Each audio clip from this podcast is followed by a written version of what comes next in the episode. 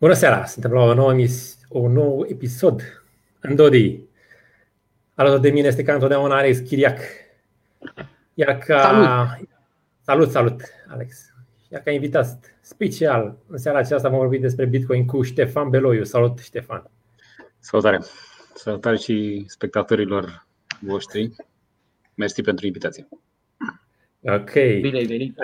Dacă data trecută vorbeam despre producția de apărare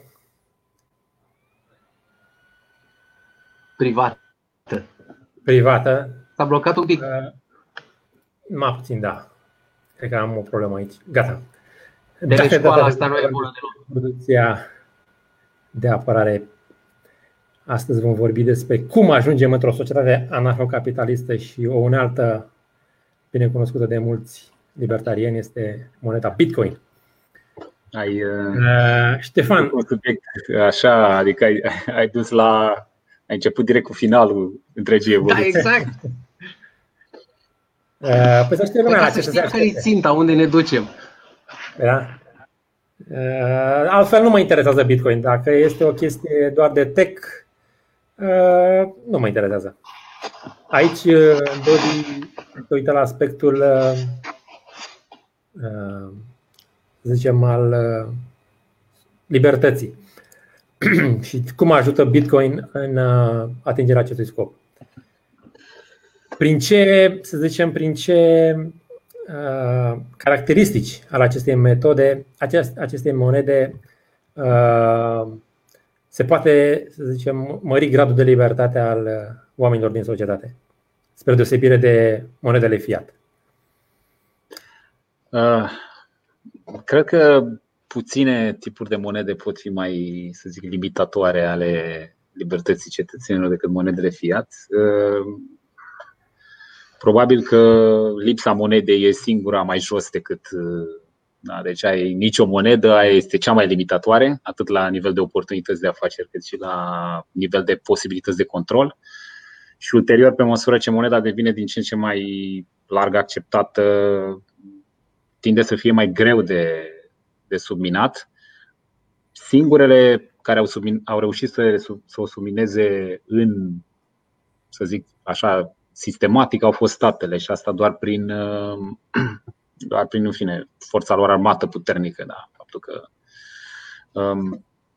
acum Bitcoin în cazul Bitcoinului, și mai sunt și alte monede, dar e cea mai importantă și, bineînțeles, prima. Și vom vedea mai târziu de ce prima înseamnă și acum, în momentul ăsta, și cea cu capitalizarea cea mai mare. Contează foarte mult la monede în momentul ăsta când ai început să o pui în circulație, și întotdeauna cele mai vechi au un mare avantaj față de cele noi. Bitcoin-ul are o caracteristică, și anume că este o soluție, până la urmă matematică și funcțională, dată problemei de cheltuieli duplicate. Asta e, fiind o soluție care, să zicem, prima soluție oferită, dar am zis că asta e a doua. Prima soluție oferită este cea de contraparte centrală. Soluția de contraparte centrală ce înseamnă? Înseamnă că eu am un bun și mă duc cu bunul respectiv la cineva în care eu am încredere și mă duc să expertizeze bunul respectiv, să zică, da, domne, ăsta este, în cazul monedelor, da, mă, uite, ăsta e aur, sau asta este chiar o bancnotă din aia, nu știu, dată de BCR sau de Cezarul, nu știu care, sau asta e moneda. Exact, cineva care certifică. În societatea modernă, să zic, contrapărțile centrale tind să fie de stat, aproape în totalitate, dar sunt foarte puține contrapărți centrale care nu sunt niște instituții de stat. De la, în cazul nostru, nu știu, de exemplu, Bursa de Valori București are o contraparte centrală, da? Are un depozitar central care este cel care ține, singurul care este abilitat de către organele, în fine, române sau statul român să țină, da, să țină registrul acțiunilor și tranzacțiilor care s-au făcut la bursă și tot așa. Același lucru este și la bănci, da? Banca centrală, în esență, este singura cea care este abilitatea să spună ce înseamnă bani falși, spre exemplu, sau bani, bine, ea și monetăria. În momentul de față, Bitcoin sau, în fine, monedele alternative digitale sunt singurele care scapă de problema asta prin faptul că elimină necesitatea unei contrapărți centrale, prin faptul că distribuie, în fine, această probare și verificarea veridicității monedei respective o distribuie pe toate nodurile, în fine, toată rețeaua. Și verificarea cum se face? Verificarea se face prin fiecare nod, în fine, downloadează, își trage registrul tranzacțiilor, care e special conceput printr-o serie de, în fine, niște chei criptografice înseriate, care îl fac extrem de implauzibil să fie schimbat pe parcurs. Adică odată ce s-a înscris o tranzacție în acel registru, devine din ce și pe măsură ce acea tranzacție e din ce în ce mai veche, adică se înscriu tranzacții peste ea, e din ce în ce mai greu să schimbi istoria. Și oricine din rețeaua respectivă poate să downloadeze întreg acest registru. Evident, pentru că vorbim de o rețea publică, el este și criptat într-un anumit fel. Tu efectiv nu verifici tranzacție cu tranzacții, ci verifici practic o sumară al tranzacțiilor printr-o funcție hash. Adică sistemul de verificare e făcut și anonimizat. Dar în esență ceea ce poți verifica din cauza funcțiilor matematice de criptare, care sunt de dimensiuni foarte mari, în fine, și sunt foarte sigure, poți verifica cu certitudine că tranzacțiile respective sunt corecte. Tu nu poți vedea cine a făcut tranzacția, cât a fost neapărat și așa, dar poți verifica că tranzacțiile respective au fost corecte. Dacă vrei să verifici în totalitate tot registrul, trebuie să-ți faci un nod, în fine, trebuie să fii un pic specialist în computere, să-ți faci un nod și să poți să verifici.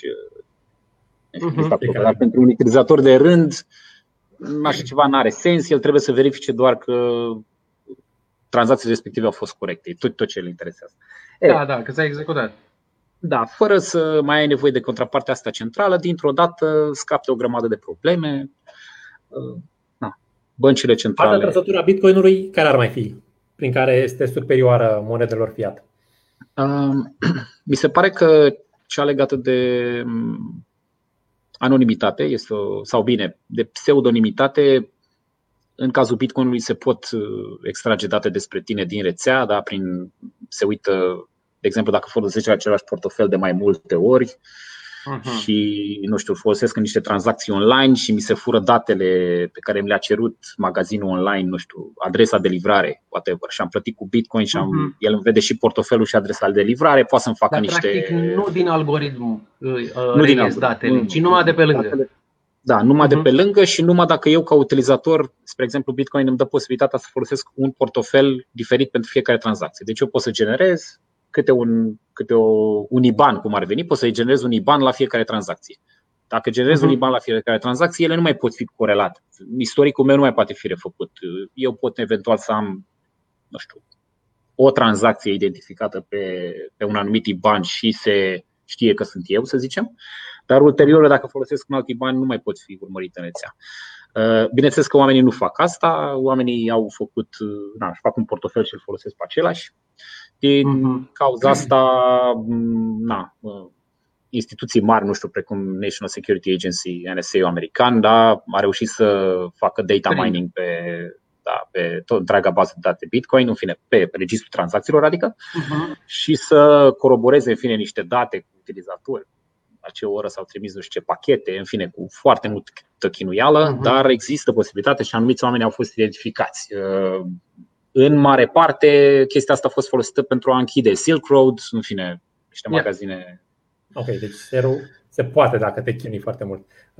Hai să ne gândim la un scenariu. Te rog. Să zicem că toată România devine anarhocapitalistă. Mă rog, nu toată, 90%. Dar e cel mai implauzibil. Așa.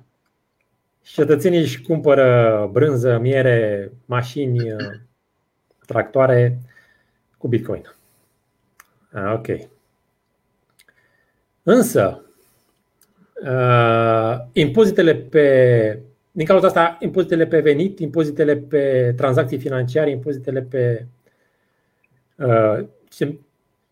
taxa pe valoare adăugată, TVA-ul, nu mai pot fi extrase de către stat.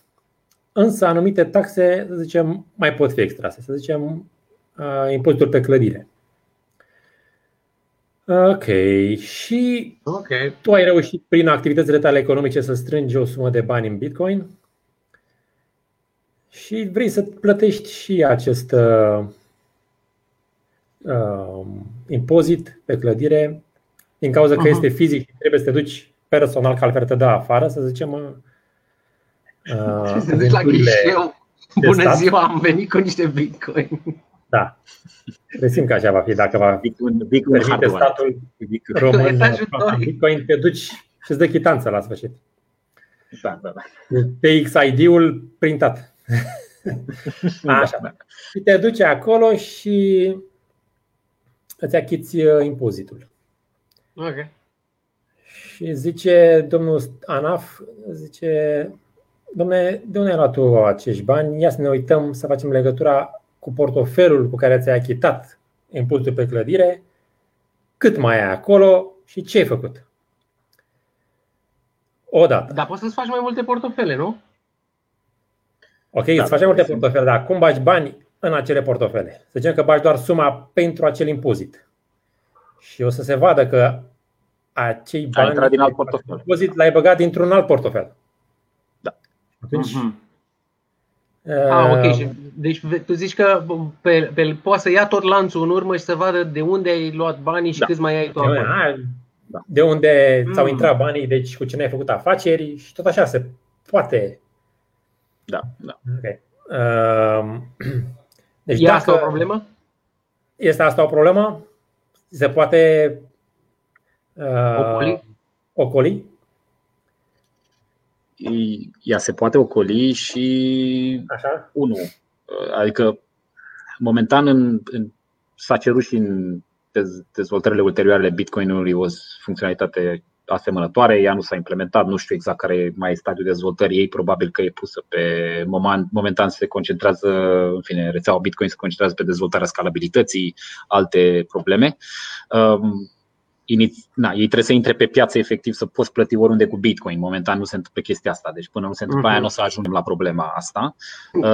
În esență ea a fost rezolvată de, spre exemplu, Monero. Da, e o altă monedă criptografică în care pur și simplu tranzacțiile sunt amestecate. Adică de fiecare dată când se în fine acceptă un bloc, în fine se verifică un bloc de tranzacții pentru validitatea lor.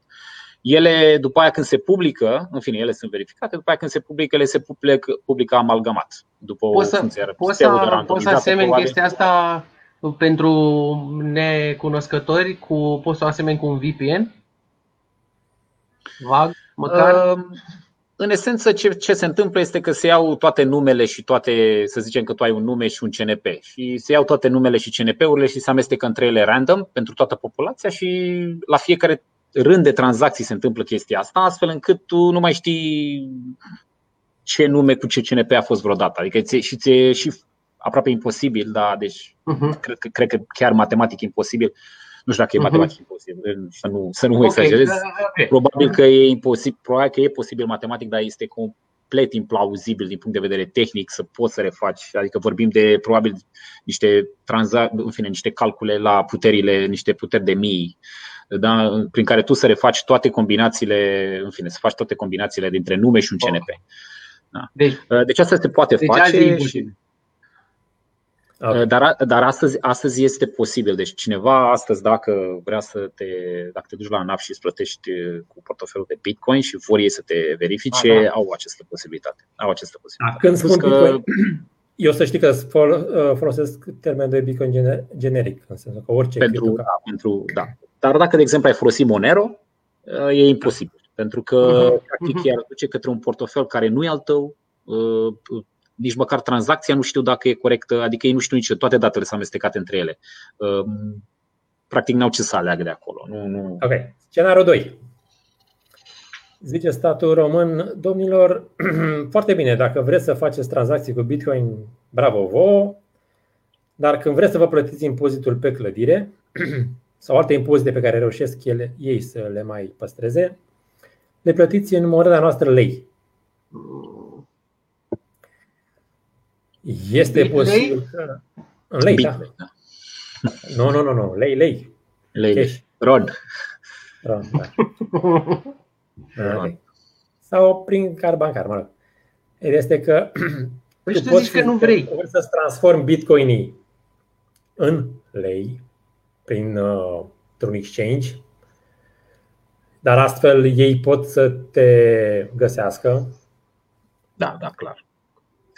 Așa. Mai mult decât atât, exchange-urile sunt obligate să-ți ia ție. Adică exchange-urile acum sunt ca orice bursă, exchange-urile de criptomonede sunt ca orice altă bursă. Adică au exact aceleași, să zic, standarde de anti-money laundering, de a te cunoaște pe tine, să-ți ia toate KYC, exact KYC, precum orice bancă și orice altă bursă. Deci, odată ce ai făcut intrarea din cripto în fiat, în final la un exchange, ești ca oricine altcineva. Păi și atunci, deci cât de mult ne plac exchange-urile? Deocamdată e cam singura posibilitate să...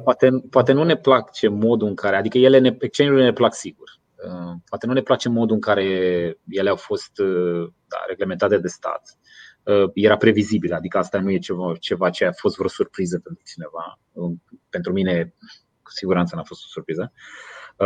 Însă, momentan, sunt singurele metode prin care noi putem să... Trebuie să spunem că Bitcoin-ul în momentul de față nu este ban, nu e un mediu de schimb atât de larg răspândit. Fluid, okay. Nu e acceptat în plăți foarte, foarte mult, în orice caz, între firme, unde e cel mai important să fie acceptat, dacă la nivel de consumator mai e cum mai e, dar de obicei, să zic, revoluțiile astea în ceea ce privește schimbarea monedelor dinspre firmă, înspre consum.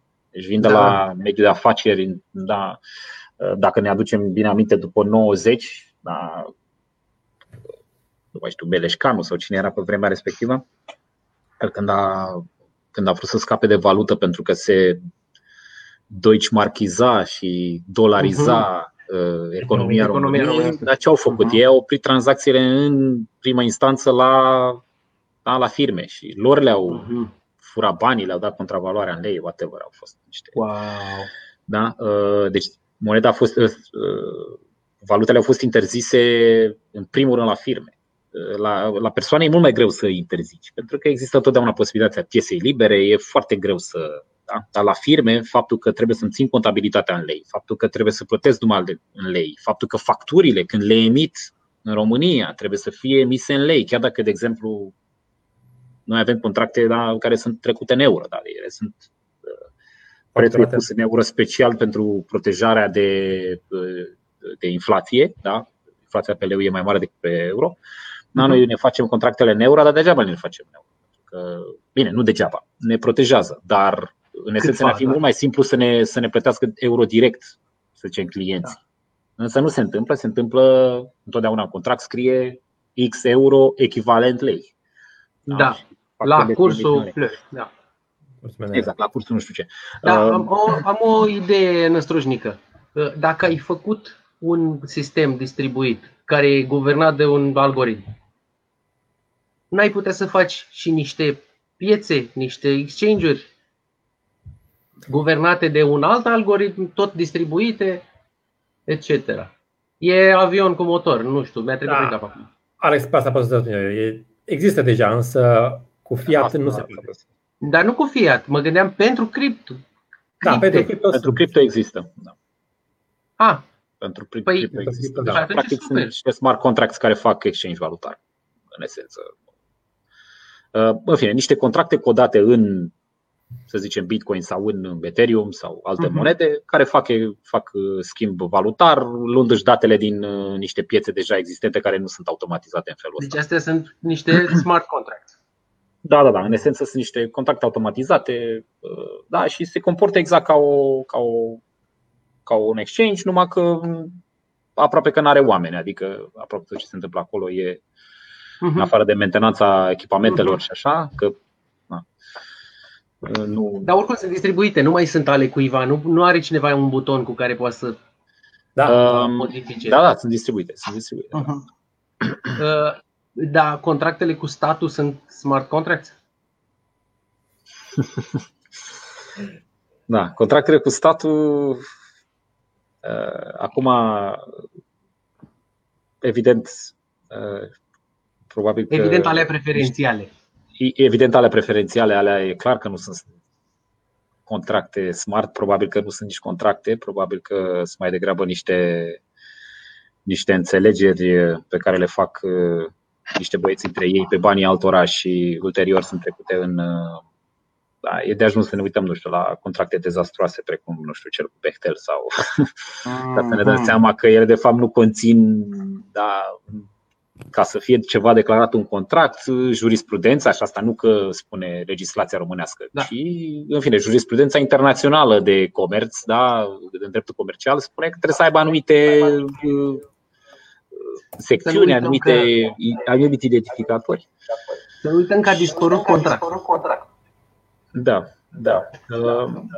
În cazul ăsta a și dispărut. Acum, dacă ne uităm la contractele care se fac cu statul în mod normal, ele sunt mai degrabă niște... Cred că se aude un ecou undeva. Da, cred că o să-și revină, că mai face uneori chestia asta. Dar algoritmul lui StreamYard e ok. Până la urmă e ceva... Noi îl auzim, viorii nu-l aud. Viewerii nu-l aud, ok. Ne cerem scuze viewerilor dacă l-aud. Ele n-ar fi, în opinia mea, niște contracte valide. Acum, lăsând gluma la o parte, să zic, vorbind un pic mai serios, câteva state se chinuie să facă smart contracts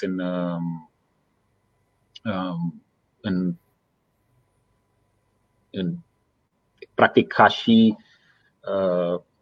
să zic un feature suplimentar, un atribut suplimentar al monedelor criptografice de stat pe care vor ei să și le facă. Că până la urmă, odată ce a fost tehnologia asta scoasă sau prin white, să zicem că white paper-ul de Bitcoin a fost practic prima tehnologie scoasă și ulterior pe ea s-au construit și altele.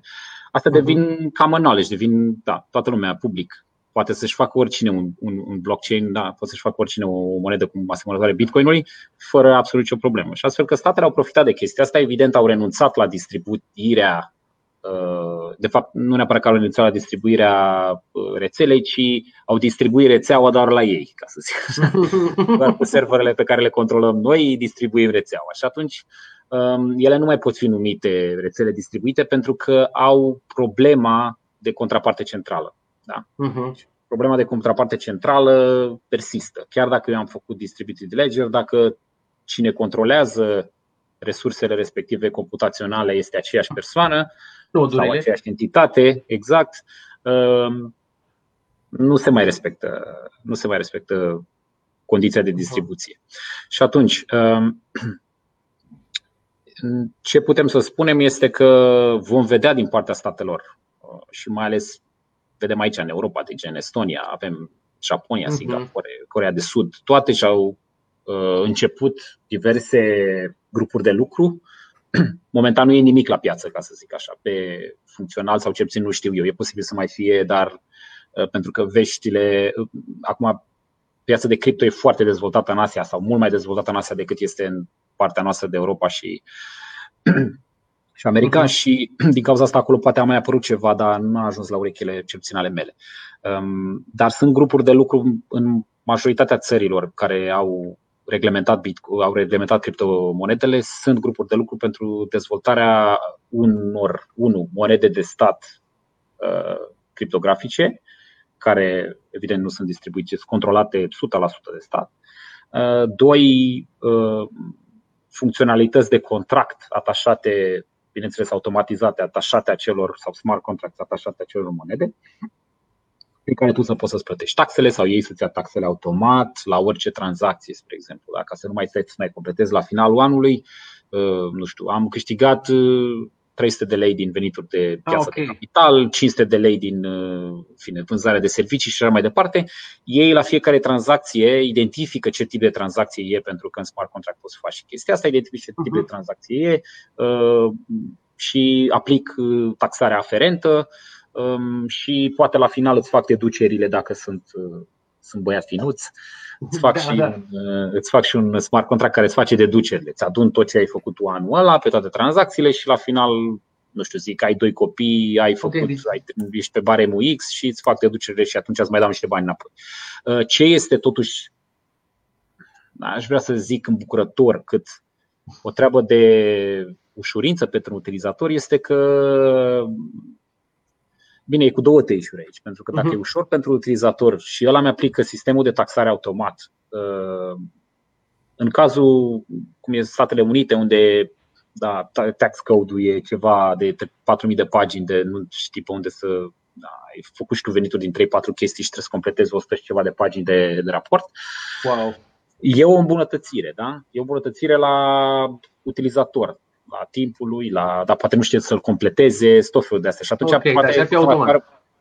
să fie automat și apar mai puține erori, știi? Sau mai puține, știi cum e, și ANAF vine la sau e treaba lor, dacă apare erori. Da, vine exact, și e treaba lor dacă se întâmplă ceva. Pentru că acum ANAF-ul vine dacă este vreo problemă, sau fiscul american, dacă este vreo problemă și tu ai greșit efectiv că n-ai știut, sau eroare efectiv, eroare umană, tu întâi ești acuzat de fraudă, de spălare de bani, de tot felul de chestii de genul ăsta. Și asta e nasol, adică e foarte, foarte bine, în același timp iar putea să-ți ia mai mult. În același timp iar putea să-ți ia mai mult și tu să nu știi. În același timp, că asta e a doua parte de care ziceam, da, ei să-ți ia mai mult, să nu-ți aplice corect alea, sau dintr-un buton să nu ți le mai aplice corect și gata, anul ăsta nu mai avem deducerea X. Bing, pa! Cealaltă chestie ar fi că tu nu o să te mai interesezi absolut deloc de regimul de taxare și asta este foarte pe măsură ce tu ca cetățean îți iei atenția de pe ce se întâmplă în politică și cum sunt manageriați banii de către autorități. Asta le dă lor mână largă să facă din ce în ce mai multe chestii. Și nu e ok, dar sunt convins că oamenii sunt convins că oamenii o să aleagă varianta care e lor mai simplă, mai convenient, și anume tranzacții automate, dacă se poate. Vă mulțumesc, eu nu vreau să știu nimic de codul fiscal, ca să nu mai fie nicio presiune. Și în felul ăsta nu o să mai fie nicio presiune să-l schimbi, să-l faci mai transparent, mai de înțeles, mai ușor, să nu mai ai tot felul de loopholes pe care unii le aplică, alții nu, și se avantajează, se creează discriminare și așa mai departe. Bineînțeles, care ar fi diferența între cea mai bună ar fi zero. Zi tu, Gabi, scuze-mă. Da. Diferența dintre aur și Bitcoin, vreau să discut aici puțin. Pentru că din ce mi-ai spus tu până acum, Ștefan, lucrurile merg spre o distopie. Ca în China, un control din ce în ce mai mare cu ajutorul criptomonedelor asupra populației. Și mă gândeam că poate totuși, dacă nu cash-ul, măcar revenirea la un cash-ul, având dezavantajul inflației. Să spunem și lucrul ăsta față de Bitcoin, care nu are această problemă. Da. Totuși, diferența dintre Bitcoin și aur, dar să zicem că faci comparația din punct de vedere al, să zicem, unui om liber să poată să evite treaba cu statul. Scuze-mă un pic, s-a stins lumina aici la mine. Okay. Nu mai putem pot să aprind un pic, să mă duc să aprind lumina, ca să normal, da. Dacă s-a stins. Zi tu, Gabi. Știi, Alex, ziceam, mă gândeam la China cu social score-ul ei, știi? O chestie rea. Dacă ești un cetățean model, au și niște plăți foarte ușoare acum, tot cu QR code. Bam bam bam bam bam. Au și social score, dacă cumperi lucruri și nu cumperi alcool și chestii de genul ăsta, ești îmbunătățit. Primești puncte. Dacă vărul tău a făcut ceva reprobabil, ți se scazi și ție. Wow, păi halul ăsta nu e funny. Adică în China cu social score, vorbeam Ștefan cu Alex. Da, am auzit că la căști au luat-o pe arătură urât de tot. Da, revenim la aur și Bitcoin. Acum, cred că se poate vedea un trend general de control din ce în ce mai mare al statelor. Oamenii încep să fie confortabili cu chestia asta. Dacă în trecut statul era reprezentat de obicei de o chestie, nu știu, un monarh sau ceva și cumva era foarte concentrată, știam cine e. Dușmanul era mai clar. Tot timpul era aceeași persoană, știam ce a făcut, știam ce a făcut familia lui și dinastia lui. Acum statul, pentru că a luat servicii sociale, educație, a luat tot felul de chestii în plus, oamenii tind să fie ambivalenți față de stat. Adică face și chestii bune, face și chestii rele. Și nu cred că mai există vreo posibilitate, să zic, reală de reducere a ambivalenței astea către o univalență contra, spre exemplu. O să spună, ok, oamenii, da, dictatura nu e ok. Dar până la urmă, democrația nu e o dictatură, dar e așa o mică parte dintr-o dictatură. Și atunci pe trendul ăsta, statul se folosește de absolut tot ce unealtă să controleze mai mult. E ceva ce cred că, nu știu, nu e neapărat o surpriză pentru nimeni care ascultă podcastul ăsta. Și pentru că ei au puterea armată, în esență nu văd cum ar putea să câștige, spre exemplu, legerile publice versus cele ale statului. Da, adică o monedă publică, da, o monedă descentralizată cu adevărat, globală, versus una de stat. Nu văd, pentru că fiecare economie efectiv se închide, adică își dă legile respective. Trebuie să folosești, nu știu, bitlei, să zicem bitlei sau criptoron, trebuie să folosești criptoron la tranzacții, obligat.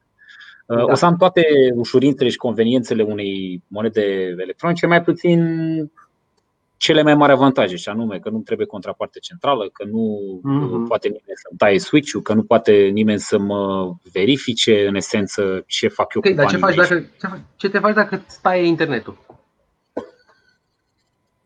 Adică, versus ce zicea Gabi mai devreme, de mii de ani ai avut o monedă globală, mai mult sau mai puțin oficială, aur. Și aurul are avantaje și dezavantaje. Și cum l-ai comparat tu cu aurul? Aș compara cu aurul, în esență, nu cred că, dacă mă întreb pe mine, mai degrabă dacă aș pleca într-o excursie undeva, într-o țară, oricare ar fi, dacă m-ai întrebat dacă să-mi iau la mine un bitcoin sau să-mi iau, nu știu, 2 grame de aur, eu în continuare aș alege aurul. Mi se pare că acceptanța lui e mai mare, odată. Nu cred că va ajunge niciodată la zero acceptanță, mi se pare complet implauzibil. Doar că n-are conveniențele. Bine, el de fapt ar avea. Adică, de exemplu, dacă faci etalon aur și pe baza etalonului aur faci monede virtuale, ce vrei tu, monede fiat, în fine, monede cash de tip hârtie sau așa, bancnote, că nu sunt fiind acoperite în aur, nu sunt fiat. Probabil că ajunge la o acoperire aur. Acoperirea aurului ai putea să-l folosești absolut oriunde de lume. Nu contează ce bancnote emite banca respectivă centrală pe etalonul la aur. Tu dacă vii cu aurul și îl pui într-un cântar și aia îl verifică, va fi acceptat. La Bitcoin, În același timp, m-am gândit că depinde de tehnologie. Dacă ei sunt conectați la internet, nu sunt. Exact. S-ar putea să ai o zonă în care lumea să zică: da, e drăguț aurul, dar noi nu suntem obișnuiți cu chestiile astea. Noi niște bitcoin. Nu mi se pare. Și nu, și ideea era că în capul meu ideea e că ar trebui să ai și de alea și de alea. Bineînțeles, așa asta ne spune și tranzacționarea financiară și absolut orice, să zicem, curs de money management spune lucrul ăsta de diversificare. Dar momentan aurul este diversificat, în opinia mea, mai mult decât, adică e acceptat în mai multe locuri decât Bitcoin-ul și are o bază mai solidă de cerere, pentru că există mai multe industrii. În Thailanda și vreau să cumpăr un elefant și trebuie să iau la mine vreo 2 kg de aur, ce fac? Trebuie să le iei la tine, trebuie să-l cari. Da, asta am zis, că nu are conveniența unui bitcoin, dar pe de altă parte e acceptat. Adică În Thailanda, dacă ar fi să mă duc să-mi iau elefantul ăla și ăla nu mi-acceptă Bitcoin, nici nu contează ce am, adică eu nu pot să închei tranzacția. Aici există niște condiții care mi încheie tranzacția, astfel că gradul de acceptare e mai mare. Dar în esență, acum ce să zic, în opinia mea nici aurul, nici Bitcoinul nu sunt bani, nu sunt, că ele ocazional mai sunt folosite și în schimburi. Se mai întâmplă pentru tranzacții mari, pentru diverse, da. Dar nu au răspândirea necesară să fie bani și mai mult decât atât se pare că, și asta încă n-a fost prins în, să zicem, în manualele de economie momentan și asta sper eu să vedem peste 10-15 ani când o să, nu 10 ani, sper. Pe măsură să vedem cum evoluează, da, cum evoluează criptomonedele. De ce? Noi n-am avut, spre exemplu, la răspândirea aurului și când el a atins, nu știu, monedă de rezervă, când oamenii au început să înțeleagă, bă, stai puțin că ăsta își mărește valoarea în timp, da? El, masa lui e stagnantă și bunurile și serviciile tot cresc și astfel că valoarea lui tot crește. Au început să o țină ca rezervă, dar noi, din păcate, istoric vorbind, noi nu avem începuturile astea niciodată ca documentate pe undeva. Nu știu, economic vorbind, bă, cum s-a întâmplat? Exact care au fost pașii, în cât timp?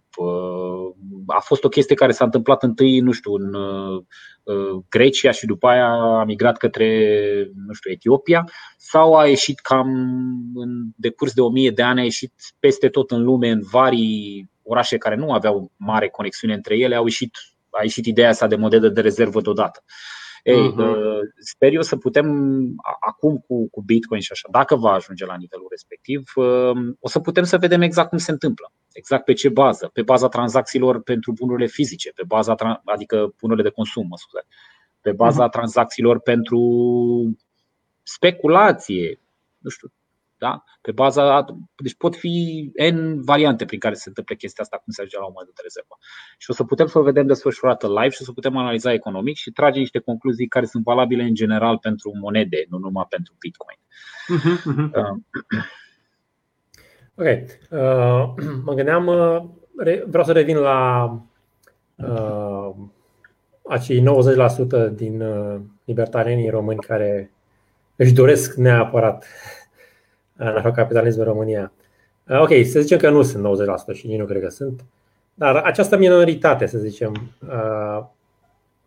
cum ar putea ea, de exemplu, să folosească ca monedă Bitcoin și totuși să păstreze o fațadă către stat, astfel încât statul să nu-i bănuiască de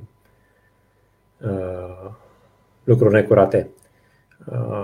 Și concluzia la care am ajuns a fost ceva de genul următor. Grosul afacerilor îl facem în Bitcoin. Însă atât cât trebuie să plătesc impozite, va trebui să-mi generez veniturile și în lei. Astfel încât am două contabilități. Una pentru grosul afacerilor și una pentru stat. Și astfel am și două metode de contabile, una pe contabilitatea românească și cealaltă pe contabilitatea managerială, probabil, nu știu, sistem internațional sau un sistem care e mult mai potrivit pentru ceea ce fac, da. Asta e o problemă masivă pentru companii. Gândește-te că ai, da, corporațiile sunt absolut copleșite de treaba asta, că au 3 jurisdicții, 4 și trebuie să ține contabilitate de nimic, nu se pupă, adică. Da. Mă rog, că la firme, în cazul firmelor, ele ar trebui să aibă și ele, să satisfacă, să zicem, această minoritate de libertarieni care folosesc Bitcoin, că ei vor să facă, să zicem, tranzacții doar în Bitcoin, însă să nu le divulge adresele acelor persoane în contabilitatea proprie și după aceea mai departe către stat. Da. E, dacă vor să țină asta ascuns, trebuie să facă și ei dublă contabilitate, nu cum. Trebuie să aibă un sistem prin care portofelele respective electronice sunt practic legate de un client, da? Un cod de client, să zicem, care nu înseamnă nimic, dar pe care tu le, în fine, lista respectivă care coroborează cele două, să o criptezi undeva și să o știi numai tu. Sau dacă ai puțini clienți, poți să ții în cap. Asta e cea mai bună variantă. Și da, să nu te expui. Și problema e că ai de ajuns să faci anumite chestii. Să schimbi odată niște bitcoin în dolari sau ceva și trebuie să dai datele și trebuie să dai în portofel. Da. Yeah. Poți să încerci, ce poți să faci să încerci este să folosești un serviciu, cred că există, din câte mi-aduc aminte existau, dar evident sunt în țări care permit așa ceva. E ca un fel de ruletă, deci eu trimit către un portofel comun al unei companii și compania are, nu știu, 50.000 de portofele, 800 de milioane de portofele, whatever. Are un număr impresionant de portofele și de pe un portofel care e complet al nimănui, este al companiei respective, dar el nu mai apare niciodată, a fost generat doar acum. Compania respectivă îmi trimite banii ca să nu mai pot fi eu legat de... Da, și ăla mă întreabă, cine sunt ăștia? Nu știu, dom'le. Da? Okay. Și ăia dau o adresă sau ceva de genul ăsta, unde se duc niște mail-uri, adică în caz că ei sunt întrebați, e problema lor, da? Dar evident sunt în niște jurisdicții unde acest lucru e permis. În Europa, în state, în lumea, să zic, civilizată, nu este, lucrurile astea nu sunt permise, da. Se consideră spălarea banilor. Deci este este un mare, să zic, o mare dovadă pentru spălare de bani chestia asta. Mă gândeam că în Evul Mediu, sau înainte de apariția monopolului pe monedă al statelor, când existau și monede alternative, mi se pare că statul nu și-a impus monopolul neapărat prin forță, ci pur și simplu a cerut ca impozitele să fie plătite în moneda pe care el a preferat-o și lumea, pentru conveniență, pur și simplu a început să ceară numai acea monedă în tranzacții. Nu, eu nu cred că pentru conveniență. Eu cred că aveau niște armate care ziceau dați vacile acum. A fost un picior din baca prin monedă. Da. A fost un picior asta, adică cum s-a ajuns ca statele să dețină monopol pe monedă e o cale destul de lungă, s-a întâmplat pe sute de ani, pe poate chiar mii. Poate au folosit crize. Cum a fost? Da, au fost crize, au fost că vă salvăm armate, noi. Au fost armate. Da, de obicei veneau, cucereau un teritoriu nou și impuneau moneda respectivă și asta peste populația aia. Ok, să zicem că, spre exemplu, nu știu, în Grecia sau în Macedonia, cetățenii, pentru că erau în Sparta și se cunoșteau toți, au zis, bă, n-avem nicio problemă, acceptăm moneda asta pe care o face, nu știu, liderul nostru, nu e nicio problemă. Dar ulterior, când s-au dus și au cucerit, și au impus moneda respectivă și aia a rămas, aia a fost impusă cu forța. Adică nu aveau, fără forță nu există vreo șansă ca monedele de stat să fi ajuns la utilizarea de asta. Uite, poate trebuie haios de explicat aici. De exemplu, dacă tu, ce ziceai mai devreme, vrei să faci contracte în mărci, da? În franci elvețieni. Încă mai bine, nu mai poți legal să le faci, dar teoretic există încă o corelare între euro și marcă, da, care serios? Menținută, dar pentru evident e o corelare pur matematică în momentul ăsta, pentru că nu se marca nemai fiind utilizată la piață, nu știm cum ar fi evoluat. Da, corect. Da, există un rost al monedelor separate? Adică dacă eu vreau să folosesc franci elvețieni versus euro sau versus lei. Deja se vede că nu suntem liberi să le folosim. Asta nu mai subliniem. De ce și-au făcut bani separați? În statele? Da. Păi în esență pentru că toată lumea și-a făcut bani separație. E motivul pentru care eu îmi fac alt model de mașină decât Mercedes. Nu știu, eu sunt Dacia, vreau să-mi fac modelul altfel. Aha, concurență. Adică în sensul ăsta, exact, în sensul ăsta banii sunt că până la urmă că nici n-am explicat sau poate n-am dat o explicație foarte clară a ceea ce înseamnă bani și banii sunt niște bunuri, deci trebuie să plecăm de la înțelegerea simplă și practică bunuri de schimb. Banii sunt bunuri. Da, sunt niște bunuri care încet, încet, în fine, teoretic bunurile au mai multe tipuri de valori, da? Au valoare în schimb sau valoare de uz direct sau valoare de capital, da? În sensul că sunt utilizate pentru a produce alte bunuri și așa mai departe. Banii sunt unii care au valoare de foarte mare de schimb direct, de schimb între ele de uz direct poate nu au sau e foarte mică, de exemplu aurul, da? Care istoric a fost cea mai longevivă monedă de departe, da, de zeci de ori probabil mai lungă decât orice altă monedă. Deci, bine, și argintul aproximativ la fel.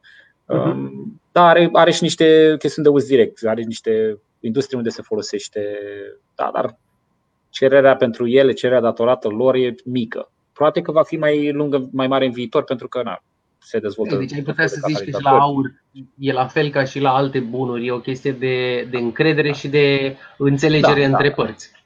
Da, e o chestie de încredere și de înțelegere între părți. Există niște calități pe care trebuie să le aibă produsul respectiv ca să poată să crească în partea asta de schimb, adică valoarea lui de schimb să crească. La fel cum și valoarea lui de uz direct, ca să crească, trebuie să aibă niște proprietăți. De exemplu, nu știu, dacă e mâncare, trebuie să nu se strice foarte repede sau da, să nu fie perisabilă într-un minut sau o chestie de genul. Adică, la fel cum trebuie să existe niște calități pentru orice produs ca să aibă o cerere la piață, la fel trebuie să existe și pentru bani. Pentru că banii pur și simplu au doar o cerere de tranzacționare foarte mult acumulată în timp. Asta e ceea ce îi face pe ei să devină bani. Și tranziția nu e una bruscă, adică nu e ca și cum aurul, gata, am descoperit aurul și dintr-o dată am descoperit aurul, toată planeta a înțeles dintr-o dată că gata, asta e bunul de schimb cel mai bun. Nu, asta e o chestie care s-a făcut în timp, da? Prin încercare și eroare s-au eliminat încet, încet, că toată lumea își dorește să găsească o chestie, da? Am găsit chestia asta, o vrea toată lumea, evident că devin cel mai bogat automat, da? Am găsit o resursă în pământ, am scos-o și are cerere enormă. Nu, clădește în timp și încep eu cu tine întâi să folosim, vedem că merge, vedem că nu vine cineva care are 700 de tone de chestia aia și ne strică toate calculele pe care le-am făcut noi și așa mai departe. Și încet, încet, prin încercare și eroare se triază toate modele până când se ajunge la niște proprietăți ale sau noi ca economiști sau ca oameni putem vedea niște proprietăți ale monedei. Dar alea sunt, nu aș putea să ți spun din prima, adică dacă îmi dai o plajă de monede pe care le scrii tu acum, niște chestii random concepute de tine acum. Ăsta e pătrat și are nu știu ce densitate, asta este electronică, aia e nu știu cum și mi le descrii. Eu n-aș putea să spun care va fi monedă sau care nu. Ce putem noi observa însă este că istoric au avut anumite proprietăți. Da, să fie divizibile ușor, în fine, să fie masa lor să fie una care nu fluctuează foarte mult, masa lor monetară în sensul da, câți bani sunt efectiv în circulație. Exact, ca să nu fluctueze și la Bitcoin și la aur, te interesează că nu poate fi falsificat, nu poate fi făcut în plus. Cum erau biluțele pe care le foloseau, mărgele, da? Le foloseau nu mai știu în ce parte și după aia europenii au zis, păi stai că noi facem 1.000.000 de biluțe, suntem super bogați. S-au dus și au cumpărat nu știu ce pământuri pe acolo. Făcând Bitcoin și aur, s-au încercat mulți alchimiști să facă aur și nu n-au reușit. Da, și putem spune cu certitudine în momentul ăsta, cunoscând da, proprietățile nucleare ale materiei, este că nici nu se va putea face. Aurul e conceput doar în niște chestii de tipul supernove sau așa și proporțiile în care se produce din masa totală a stelei respective sau whatever este o chestie quasi cunoscută, în fine, într-un anumit procent și este extrem de mic. Astfel că vom ști că știm de pe acum că în univers nu o să găsim o chestie care are într-o parte a universului există de sute de mii de ori mai mult aur decât în altă parte. Nu o să găsești planete din aur. Nu. Nu, e complet, e complet implauzibil, pentru că nu există atât aur, adică nu se produce în cantitățile alea încât și nici nu se separă, în felul ăla astfel încât să fie plauzibil să găsești așa ceva. Ceea ce găsim noi în pământ, filon de aur și așa, e o chestie care e de fapt, ok, se mai găseau pepite sau așa, dar sunt extrem de puține, sunt foarte rare aglomerate așa. Momentan, nu știu, trebuie să sapi, nu știu, la 10 tone de pământ scos, nu știu, poate găsești 3 grame sau nu știu, o chestie de genul ăsta. Adică este extrem de mic procentul în univers. Și vom ști, asta știm de la bun început, adică ce minare de aur o să se facă, o să fie curată din ce mai mică față de masa de aur existentă deja în circulație. Și asta e un trend care nu se va schimba. La Bitcoin știm exact același lucru. Știm că el e conceput cu 21 de milioane, da, parcă 21 de milioane de Bitcoin. Parcă 21 de milioane de Bitcoin în maximum în circulație. În fine, se produc la fiecare bloc minat, în fine, ca asta nu. Stai puțin, să zicem ceva. Până acum sunt până în 19 milioane de Bitcoin pe piață. Da. Și restul o să fie făcuți în multă vreme. În 2 milioane, 50 de ani, nu știu cât mult. 150 de ani. Exact. Știm și faptul că există, că amândouă au, deci motivul pentru care cred eu că sunt monede de rezervă, că în momentul ăsta ele nu sunt monede, nu pot să-i numesc bani. Pentru că practic există cerere pentru Bitcoin și pentru aur, însă nimeni nu vrea să-l dea de mână odată ce îl are.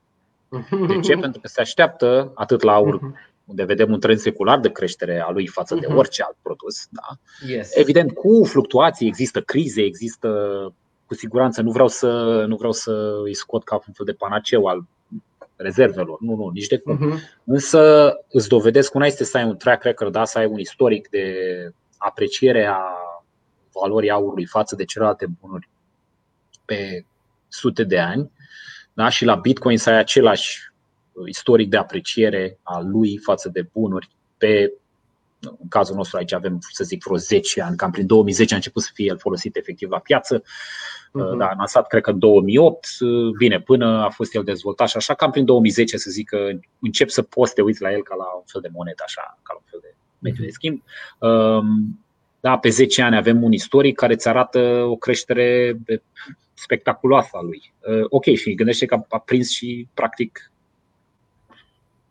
2 crize, da? Da. Pe care le-a prins din plin și încă e la 10.000. Ok, a scăzut la 6.000 sau cât a fost el, a fost 20.000, a scăzut la 6.000, fluctuație mare, dar pentru o monedă care nu este răspândită cum este aurul, spre exemplu, da? Chiar și aurul are fluctuații de 20%, 30% câteodată. Într-adevăr, pe distanțe mai lungi, nu pică atât de abrupte. Asta e legat de ideea de store of value. Da, asta este legată pur și simplu de câtă masă monetară există pentru una și pentru cealaltă în circulație. Ideea e că deci faptul că ea e strânsă, pe termen lung. Poftim? Scuze-mă. Ideea era că poți să ai store of value, dar trebuie să-ți pui în cap termen lung. Adică dacă vrei să ai store of value, dar pe un an, 2, s-ar putea să vezi niște fluctuații. Chiar și la aur, chiar și la... Da, acum, fluctuațiile alea, dacă cele două ar fi permise, spre exemplu, în schimburi. Adică mâine România vine și zice, pe mine nu mă interesează ce plătiți taxele, eu o să țin o monedă internă pe care o numesc leu și la leu ăla o să evaluez toate taxele. Și o să vă zic așa, taxa pe mașină e 1000 de lei. Taxa sau mai bine, țin o chestie care se numește salariul minim. Ați văzut că multe taxe mai nou sunt legate de un salariu minim, da? Țin toate taxele legate de conceptul de salariu minim. Salariul la minim poate să fie, o dictez eu prin, da, zic 2700 de RON, da, să zicem, echivalent orice monedă. Și atunci în felul ăsta, când ai pus sistemul de taxare în felul ăsta, tu dintr-o dată te-ai deschis la orice posibilitate. Adică poți să primești bani, Bitcoin, în orice, absolut orice. Sau măcar să scoți, să zici, da, domnule, taxele mi le plătești în lei, dar tranzacțiile poți să le faci în ce monedă vrei tu, pe teritoriul României, nu ne interesează. atunci devine interesant Bitcoin-ul, devine interesant aurul, devine interesante, bineînțeles, CHF-ul, în fine, francul elvețian, euro, dolar, devine interesante pentru că ele au risc politic, de cele mai multe ori mai mic decât al României, au inflație istorică mai mică decât al României, au circulație mai mare decât al României, adică eu ca să fac niște importuri nu trebuie să mai fac niște schimburi valutare, da, eu trebuie să vin în euro, trebuie să schimb în lei, trebuie să plătesc aici furnizorii în lei și după aia să vreau să mai cumpăr ceva, aia trebuie să schimb lei pe care am schimbat, trebuie să schimb în euro, mai ales când ai sume mari. Pierdere de schimb valutar, da? Și atunci e mult mai, adică economia globală tinde natural către o monedă unică. În același timp există și niște tendințe care sparg, adică sunt și niște tendințe concurente de a nu avea o monedă unică, pentru că moneda unică e susceptibilă la diferite probleme, și anume că dacă se întâmplă ceva, afli că nu e așa cum ai crezut tu sau că se întâmplă de nu știu ce tip, dintr-o dată te-ai expus, ești expus maximum pe moneda aia. Astfel că probabil că un coș de monede ar fi, o să găsim întotdeauna 2, 3, 4 folosite la nivel internațional, care atunci, da, o să devină interesant și Bitcoin-ul și aurul, pentru că ele două pot fi efectiv puse în practică. Spre exemplu, pot să-mi fac un contract care e pe bază de aur, da? Și zic în loc de 2000 de euro, zic 6 grame de aur sau. Bine, am explicat. Da. 10. Așa cum se pare că chestia asta spre o monedă unică, totuși, mai ales în cripto, până acum nu s-a adeverit, datorită faptului că au apărut mii și mii de experimente. Exact, dacă ne uităm, e exact ce am spus eu, că probabil că o să vedem din ce vedem. Noi momentan, pentru că nu avem istoria cum s-a ajuns la aur, argint, și alea sunt pierdute în negura timpului, înainte să avem noi limbă scrisă poate, sau înainte să chițibușăm la niște documente mai oficiale să înțelegem și noi ce se întâmplă. Chestia aia, trierile alea s-au întâmplat întotdeauna. Noi le-am văzut la un moment dat, pentru că ei au impus etalonul aur, pentru că au văzut și ei la rândul lor că oamenii folosesc aur și argint. Dar cum s-a ajuns acolo nu știm. Cel mai probabil a fost un istoric de triere dintre mai multe tipuri de monede care au circulat în același timp în paralel, cu rate de schimb între ele, și lăsate libere, ele au tins să, când s-a globalizat economia din ce în ce mai tare, ele au tins să, pentru că au văzut, asta e că și tu ai aur. Tu n-ai scoici, că în muntele elvețianul scoici să aibă, nu să le scoată, da? Da, ăla în Italia avea scoici. Când s-a dus cu scoicile elvețian, a zis îmi pare rău, nicht. No. Și atunci a zis, da uite, am aur, văd că ai aur, am și eu aur, hai facem schimbul ăsta. Și atunci în felul ăsta s-au triat ele. Criptomonedele sunt în momentul ăla incipient, adică trierile alea se fac pe sute de ani. Momentan ele nici nu sunt folosite în schimburi directe, să vedem exact cum se vor tria. Hai să ne hazardăm puțin. Dar Gabi, te trebuie numai puțin. Vreau să subliniez că primele 5-6 monede au 90 și foarte mult la sută din total circulație. Deci nu se păstrează chestia asta că pe ele vreau să mă axez și să spun două lucruri. Da. Avem Bitcoin, monedă care nu a fost preminată, adică nu a fost dată cuiva la începuturi. Toată lumea care a câștigat vreodată Bitcoin mai întâi a minat, a făcut ceva, a muncit pentru acei Bitcoin. A muncit pentru Bitcoin. Avem Ether, locul 2, monedă preminată, și anume fondatorii și cei care au avut prima oară ideea și au lucrat puțin la primele softuri care să mineze și să asigure realizarea rețelei Ethereum. Ei și-au dat lor înșiși niște Ether destul de mult. Bravo. Și după aceea lumea a început să câștige Ether sau să-și cumpere prin banii câștigați prin sudarea. Până la urmă i-au oferit un serviciu, au zis, vă dăm această monedă criptografică. Da, n-au obligat pe nimeni. Spre deosebire de Bitcoin și n-au înșelat. Store of value și medium of exchange, Ethereum mi se pare că are definiția monedelor clasice, și anume, el nu este o monedă. Dacă te uiți în white paper-ul lor, el se numește gaz. Și funcția lui este să asigure funcționarea smart contracturilor pe rețeaua Ethereum. El nu se definește ca monedă. Însă lumea, datorită faptului că acest bun, această marfă de Ether are niște proprietăți similare Bitcoinului, o folosește ca monedă. Bun, deci avem Bitcoin, avem Ether, avem Monero, care asigură o anonimizare mult mai mare decât Ether și Bitcoin. Așa. Și vreau să spun și Bitcoin Cash. Spre deosebire de Bitcoin, care s-a dus spre store of value, Bitcoin Cash încearcă să, dar nu prea reușește, dar încearcă să fie medium of exchange only. Adică visul celor care promovau Bitcoin la începuturi era să plătești cafea unui prieten din România în Australia. Da. Instant, distanțe mari și sume mici. Cu Bitcoin nu e fezabil să faci lucrul ăsta momentan. Și acum te rog pe tine, Ștefan, să faci să te hazardezi care dintre astea patru, da. Sau poate alta. Va reuși să intre în inimile utilizatorilor de monede. Dacă te referi la că aici avem mai multe chestii. Vreau să fac o mică legătură cu legea lui Gresham, care zice că dacă sunt obligat să folosesc,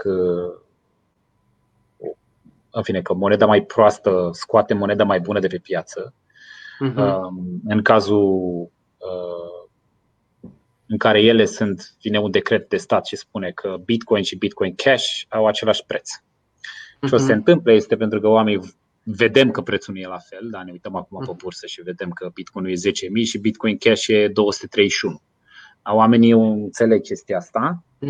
Informația respectivă nu e pierdută de decret, adică nu este ușuită așa, anulată de decret. Și ce se va întâmpla este că oamenii vor folosi doar Bitcoin Cash în toate tranzacțiile și vor tinde să țină Bitcoin-ul pentru rezervă, pentru că e moneda mai bună, e moneda mai valoroasă, e moneda mai cu capitalizare mai mare, e moneda mai stabilă, are N avantaje față de ăla. Faza e că legea asta lui Gresham, de fapt, e o chestie mult mai generală de atât. Nu ai nevoie nici măcar de condiția ca cele două monede, vine dictatorul și zice cele două monede au același preț, au aceeași valoare nominală. Chestia asta se întâmplă de fapt și e o treabă de triere a avantajelor și a dezavantajelor utilizării unei monede sau alteia. Motivul pentru care cred eu că cea mai mare șansă o are tot Bitcoin-ul este cel de acoperire. Deci faptul că e deținut de cei mai mulți oameni, este store of value, momentan la volatilitate amândouă stau la fel de prost sau nu știu, toate stau la fel de prost, deci nu putem departaja acolo vreuna dintre ele. Acum e posibil, de exemplu, să vină, nu știu, să zicem că vine Ethereum-ul cu rezolvă niște probleme, reușești să faci proof of stake, nu știu dacă explicăm ce înseamnă proof of stake aici, în fine, un alt tip de a ajunge la consens. Este un tip de consens de a ajunge la care sunt tranzacțiile corecte și care sunt tranzacțiile incorrecte și pe care le păstrăm și le punem în registru. Putem să facem o diferențiere rapidă. Bitcoin-ul trebuie să consume o grămadă de energie ca să facă calcule matematice și proof of stake pur și simplu, să zicem, pui niște bani la bătaie. Da. Și în esență, practic, cu banii pe care îi pui la bătaie, tu zici eu sunt onest. Când te-a prins rețeaua că n-ai fost onest, ai pierdut banii pe care i-ai pus la bătaie și astfel asta este modalitatea prin care tu ești penalizat dacă te comporți non-cooperativ cu rețeaua. Bun, să zicem că se inventează, că reușesc să-l pună în aplicare. Sună foarte ușor din cuvinte, extrem de complicat de pus în algoritm. Se pare că este o chestie care durează 4 ani de zile, poate un pic mai bine, și încă nu s-a reușit închiderea ei. Și să zicem că dintr-o dată devine scalabilitatea tranzacțiilor sare pur și simplu astronomic. Da? Ajungem la posibilități de sute de mii de tranzacții pe secundă, nu avem niciun stres, nu trebuie să mai consumăm nu știu câtă energie și așa mai departe. În cazul ăsta începem să avem diferențieri. Da? Atunci o să poți să, judecând la momentul respectiv, modul în care crește adopția Ethereum, să zicem monedei care vine cu dezvoltarea, cu inovația respectivă în plăți, atunci o să putem să spunem mai multe. Momentan, până nu există această diferențiere, eu mizez pe Bitcoin. Plus că Bitcoin-ul mai nou are Lightning Network-ul, care are o utilitate parțială care face aproximativ același lucru sau încearcă să scaleze tranzacțiile într-un mod exponențial, aș putea să spun, da, să poți să faci microtransacții, să poți să deschizi canale cu tranzacții recurente între doi participanți, fără să mai folosești rețeaua, să cumva să o faci în afara rețelei și doar netul acelor N mii de tranzacții pe care le faci tu zilnice cu aceeași portofel sau cu un număr de portofele, doar netul acelor tranzacții să fie trecut în Bitcoin și să se libereze practic rețeaua de tot felul de calcule care sunt poate necesare la momentul respectiv. Dar până la urmă atât. Să mai introduc o variabilă. Da. Deci eu am tins să fiu conservator aici, bazat pe istoric și bazat pe modul în care arată acum cererea pentru cele două. În universul decentralized finance, în DeFi, pe Ethereum, avem Bitcoin în valoare de aproape $1 miliard trecuți în rețeaua Ethereum și utilizați acolo în diverse smart contracts. Este asta o dovadă că Bitcoinul este moneda și banul, iar Ethereum este doar o rețea de smart contracts și nu are valoare ca bani? Sau este o dovadă că Ether-ul este superior Bitcoinului și va... Nu. Cum să zic eu, aici n-aș putea să zic superior sau inferior. Îi depinde la ce ne referim. Din perspectiva a ceea ce se întâmplă acolo, Bitcoin-ul este banul și Ethereum-ul smart contractul respectiv și faptul că el se tranzacționează este substitut monetar. Deci este ca aurul versus bancnota pe care o emite banca într-o. Deci, da, banca deține Bitcoin-ul în trezorerie și emite pe baza Bitcoin-ului pe care în trezorerie și pe baza aurului emite o bancnotă care spune am 1 gram de aur sau am 10 grame de aur. Și aia după aia circulă. Același lucru este și aici. Ei au Bitcoin-ul respectiv prins în smart contracturile respective, care ulterior iau valoarea Bitcoin-ului care e prins în ele. Deci în esență aici, ăsta este un exemplu care dă întărește teza că Bitcoin. Așa a găsit un debușeu aici, înțelegi? Da. Asta întărește teza cum că Bitcoin nu e banul. Și nu. Okay. Așa mă gândeam și eu, da, corect. Da. Și e posibil ca Bitcoinul să nu fie gândiți-vă puțin, acum în momentul ăsta, da, la etalonul aur. Bine, la momentul trecut al etalonului aur. El, pentru că era foarte greu de utilizat în tranzacții efective, că trebuia să te cari cu chile de aur sau că îl pierdeai sau că n-aveai unde să-l ții și te prădau alții și mai știu eu ce alte chestii. Tocmai de asta îl duceai la bancă. Banca ți emitea niște bancnote care erau acoperite în acel aur, da?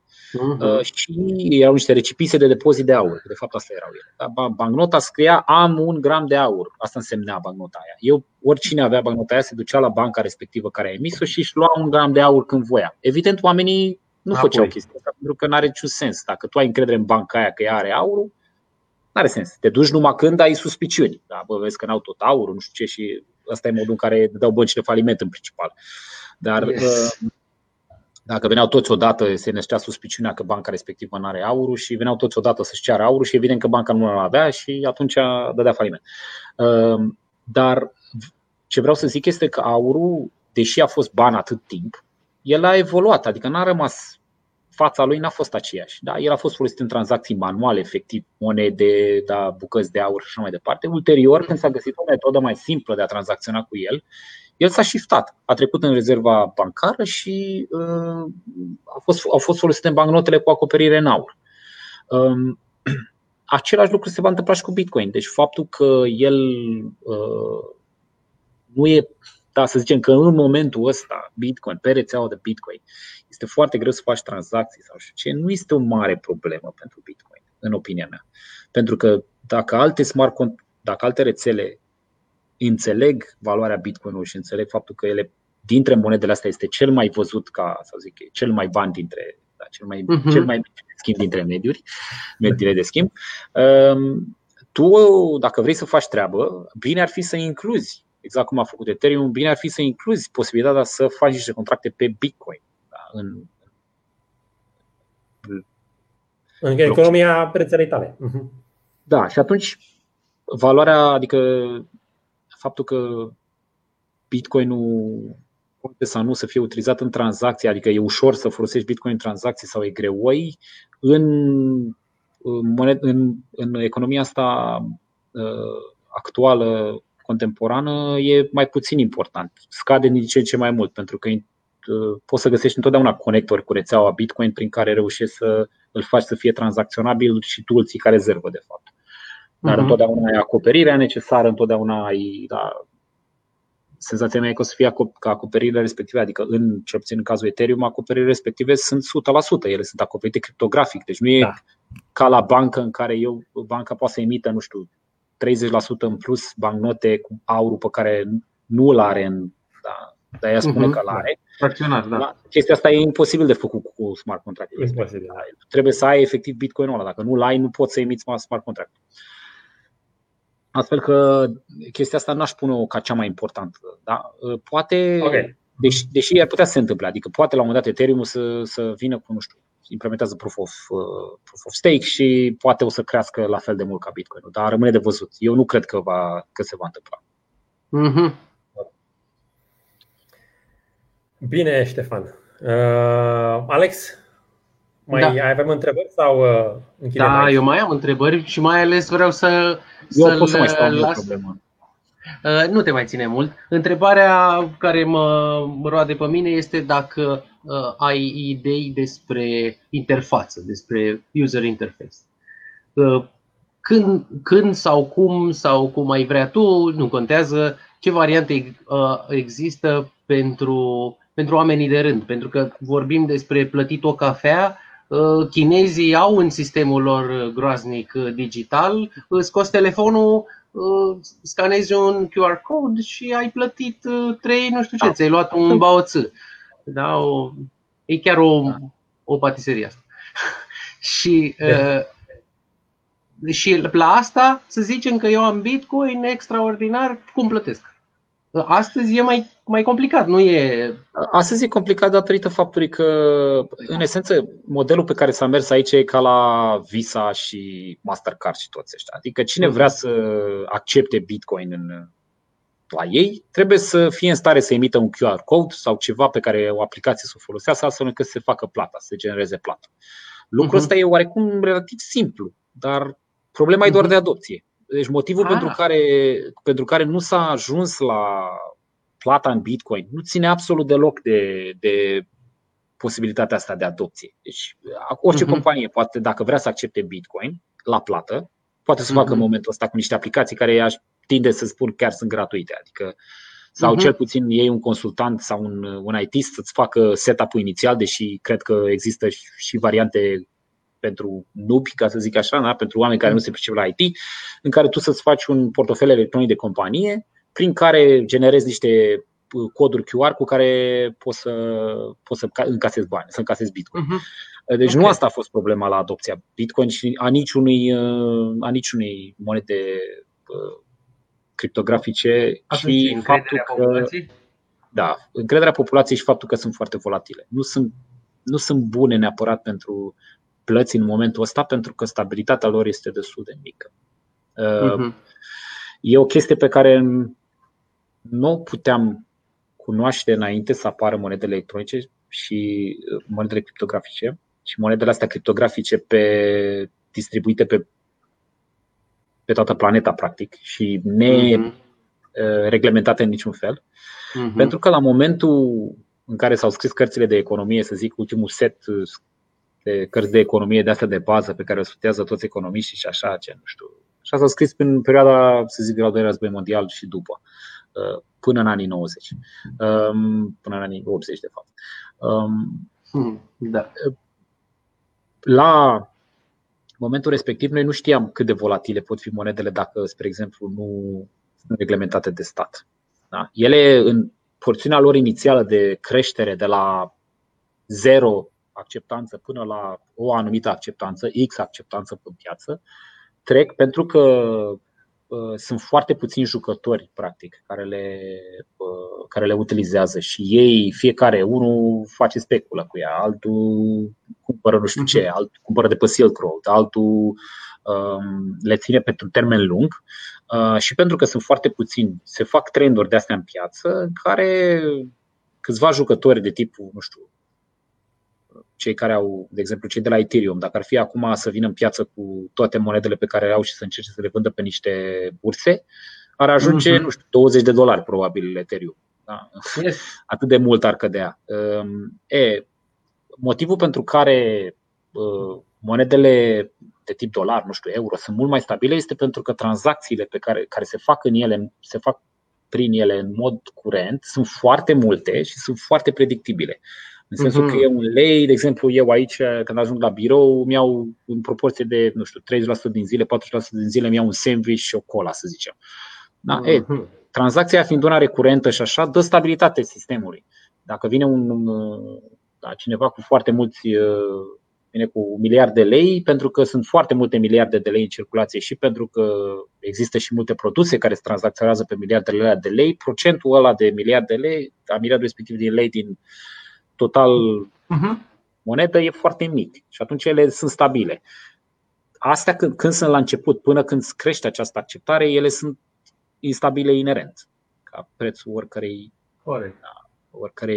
Gândiți-vă că ele n-au preț de uz, n-au consum direct. Da, ele nu pot fi consumate niciun fel. Nu există nimic de care să te legi decât dorința oamenilor de a deține moneda sau nu. E un supply, naked supply and demand, fără niciun cost în spate, fără nicio producție de nu știu, mașini în spate sau ceva care îți poate da stabilitate. Da, nu promiți nimic. Nu promiți nimic și atunci orice știre, orice idee are unul. Gata, am inventat nu știu ce pe Bitcoin. Pac, rupe, crește 30%. După aia stai că nu, de fapt nu este anul ăsta, este anul următor. Minus 15%.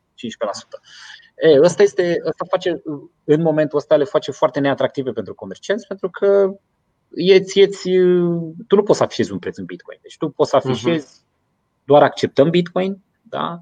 Și tu ca cetățean, da? Ție nu-ți convine să plătești. Vezi că a crescut Bitcoinul astăzi 20% și ăla îți cere, nu știu, 3 Bitcoin pe o chestie și ți-ți pare, bă, stai puțin că e mai scump cu 20% decât ieri, tu ai prețurile întârziate, bă, updatează-ți prețurile, stai un pic că trebuie să intru în aia. Și atunci toate inconveniențele astea au făcut să nu, și mai ales că există Visa și Mastercard, deci să nu uităm, că tocmai asta e problema, că motivul pentru care Ethereum nu poate să crească peste Bitcoin este că Bitcoin nu a fost primul și în monede contează foarte mult cine e primul și acumularea aia de cerere contează extrem de mult, la fel și la Visa și Mastercard, au ajuns alea primele. Haideți să ne gândim ce sisteme de carduri au apărut pe lângă Visa și Mastercard. Da? Deci fiecare zonă și-a inventat propriul sistem de carduri. Ce mai avem American Express, da, Visa, Mastercard, ce mai avem? Dinner Club. Toate cum? Dinner Club. Da, toate inventate de niște coloși în industria financiară. Da? Și acum fă-ți tu acum un sistem de carduri noi și vezi ce șanse ai să concurezi cu Visa și Mastercard și să crești acceptanța. O să vezi că nu. Da? Deci ele oferă clienților faptul că Visa și Mastercard sunt acceptate peste tot. Eu oriunde mă duc cu cardul meu Visa, mă duc în Spania, România, oriunde mă duc cu el, ea este acceptat. Mă face să am doar un singur card în portofel, să nu mă chinui cu 7 carduri, să-mi transfer între ele, să nu știu ce, ca să poți plătesc undeva.